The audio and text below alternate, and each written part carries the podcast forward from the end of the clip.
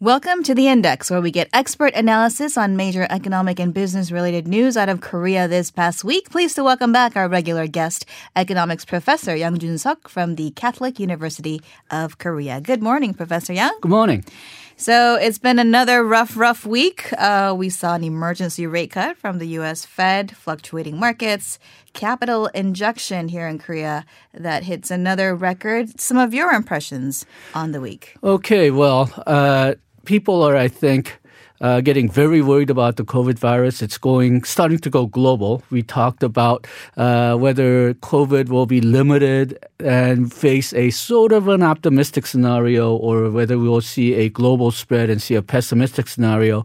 I gotta admit, right now things are looking better for the pessimistic scenario than the global uh, than the uh, optimistic scenario because it's starting to go really global. Mm-hmm. Now the countries, United States, uh, Europe, they they can succeed in limiting the uh, virus. So I don't think uh, we should be in a full panic uh, mode yet. Yeah. Uh, but still, I think uh, it's about time we should uh, start preparing for the worst and still hope for the best. And perhaps for the long run, too. Right. I think it was last week that the finance minister actually got a little bit emotional talking about um, the potential economic impact. So I realized that that's the reason why we're uh, having the supplementary budget we're going to talk about. Yep, yep. And uh, they also came up with an emergency plan for masks. Uh, which I said, uh, which I don't, uh, don't think satisfies anybody. Uh, I can understand the uh, intention of those. Mm-hmm. I'm not quite sure whether it'll be successful for one thing. And another, it's revealing a lot of mistakes that the government has made in the previous weeks. Mm. Uh, and we're going to have to sort this out. We've seen this in the past that government really doesn't have an emergency procedure in place for things like uh, natural disasters or uh, Sewol-ho incident.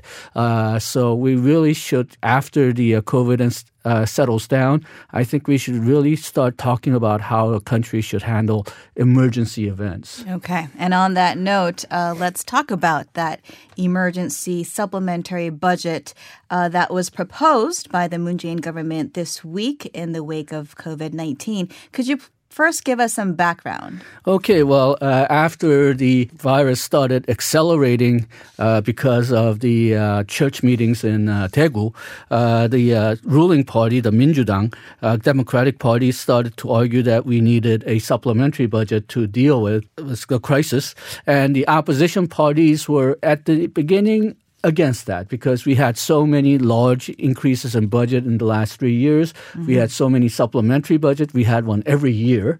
Uh, so at the beginning, uh, the parties were opposed, but then they quickly turned around because they started to see how serious the uh, contagion was uh, becoming. And also, there was so much political clamor for the government to do something that I think they thought that it was political suicide to try to stop the supplementary budget. So, at the end of last week, when we were talking about this subject, I think we were in a race to see who would give the more money to this project initially people were talking about 10 to 15 to even 20 trillion won. Mm. Uh, but at the end of last week, they settled on sort of a package with 6.5 trillion won supplementary budget and total spending of about 20 trillion won. Mm-hmm. Uh, but this week, the final plan that the government came up with and is trying to submit to the National Assembly, it went up to about 11.7 trillion won, together with expenditure from the current budget and the total spending would be about 30 trillion won if you include some of the tax cuts. Mm, okay. So 11.7 trillion won, that's about 9.8 billion US dollars. What's in this version of the supplementary budget? Okay, well, of the 11.7 trillion won, uh, 2.3 trillion won is allocated to quarantine and medical related assistance. 2.4 trillion won is to deal with assistance to micro enterprises and SMEs. 3.0 trillion won to maintain employment and reduce hardships on the uh, marketplace, and 0.8 trillion won assistance to regional economies and regional businesses. And then looking at it from a slightly different point of view, the total of 11 trillion won consists of 8.5 trillion won in additional expenditures and 3.2 trillion won in tax cuts. So it seems like a very large package, a very comprehensive package. But again, uh, the devil is in the details.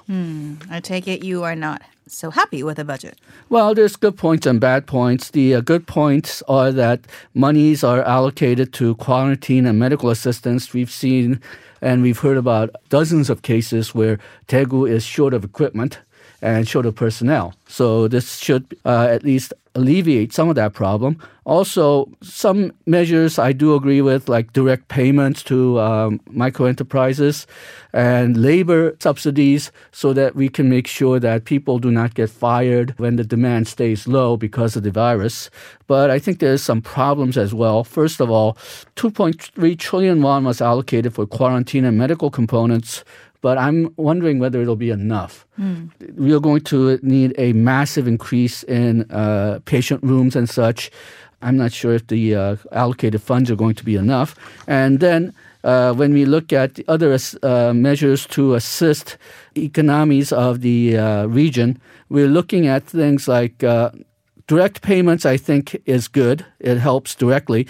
But they're also trying to use things like coupons and vouchers that you can use in, say, traditional markets. Uh, you're trying to look at uh, tax cuts with, say, automobiles. And I'm not sure if they'll be effective, especially in the next couple of months, because, well, the reason that people are not going out and buying is not because they don't have money, but because they're afraid to go out. So I thought that the first priority for the supplementary budget should be quarantine and medical components uh, rather than trying to pick up the uh, consumption and investment, which uh, actually the majority of this fund it seems to be for. I mm. think that's inappropriate this time and somewhat misdirected. I think those type of policies are for when COVID is under control. So people are more enthusiastic about going to markets.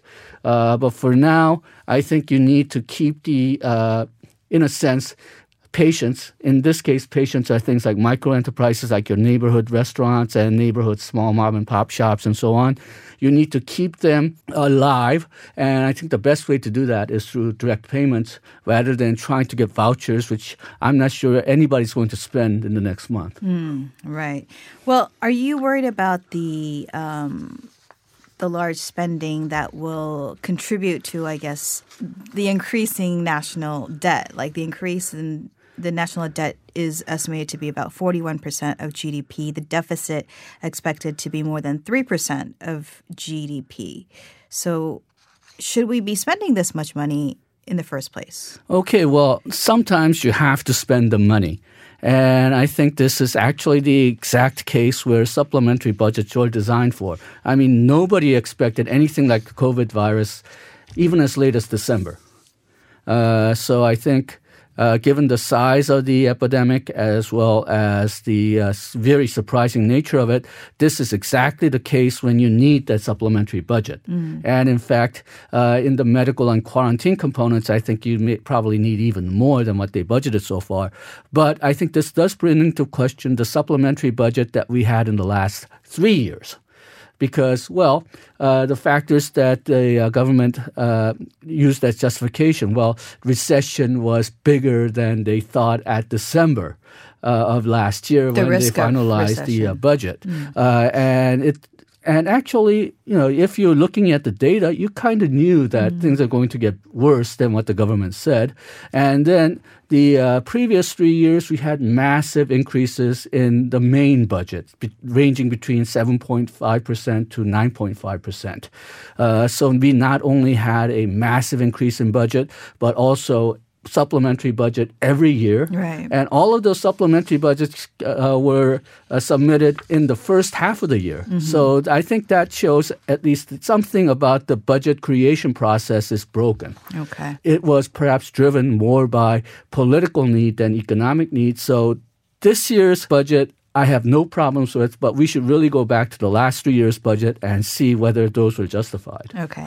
We are running low on time, but I do want to get to the U.S. Uh, interest rate cut. The problem, obviously, rapidly going more global, and we did have that surprise key rate cut of 50 basis points on Tuesday, which is very unusual. Right. And it also came between the FOMC meetings, which were even more unusual. Uh, last time the uh, Fed uh, pulled a surprise like this with uh, not only in terms of timing, but also of the size twice as large as usual, uh, was in 2008. Uh, that was during the uh, Global global, financial financial, crisis, crisis. yeah. And I think, in a sense, that spooked the market because with the uh, rate cut, usually you have a stock market rise, but right now the trend seems to be the stock market falling. On the day of the decrease of the interest rate, we had the market falling. The next day, we had the uh, stock market rising, but that was attributed to Joe Biden winning the Super Tuesday nomination. And then the next day after that, we uh, again went back to falling markets. And I think the uh, investors, stock investors, well, I think they previously had a very light view of what this COVID virus can be. That's the Chinese and Korean stuff we don't need to be worried about in the United States. In a sense, I think they were looking forward to the virus because in the last few years, I think the stock market has gotten into a very bad habit, which mm-hmm. is when there's something negative in the economy, the Fed will lower the rates and that will create a rise in the stock market. I think they finally figured out that this COVID uh, will affect the real economy very hard if it does hit the United States. And Fed uh, monetary policy only has a very limited role to play here. So I think they're finally becoming afraid of what's going to happen to the real economy. And just real quickly, what is the impact, uh, potential impact for Korea? Okay, well, if it does spread to the United States, as everybody is now starting to fear, then we'll go to, as I mentioned before, a pessimistic scenario. Under the pessimistic scenario, last year we were expecting this year's world economy to grow at 3% range. That will probably fall to a low 1% range. United States growth was expected to be somewhere in the uh, mid 2% range. Again, th- that would probably at least half to low 1% range.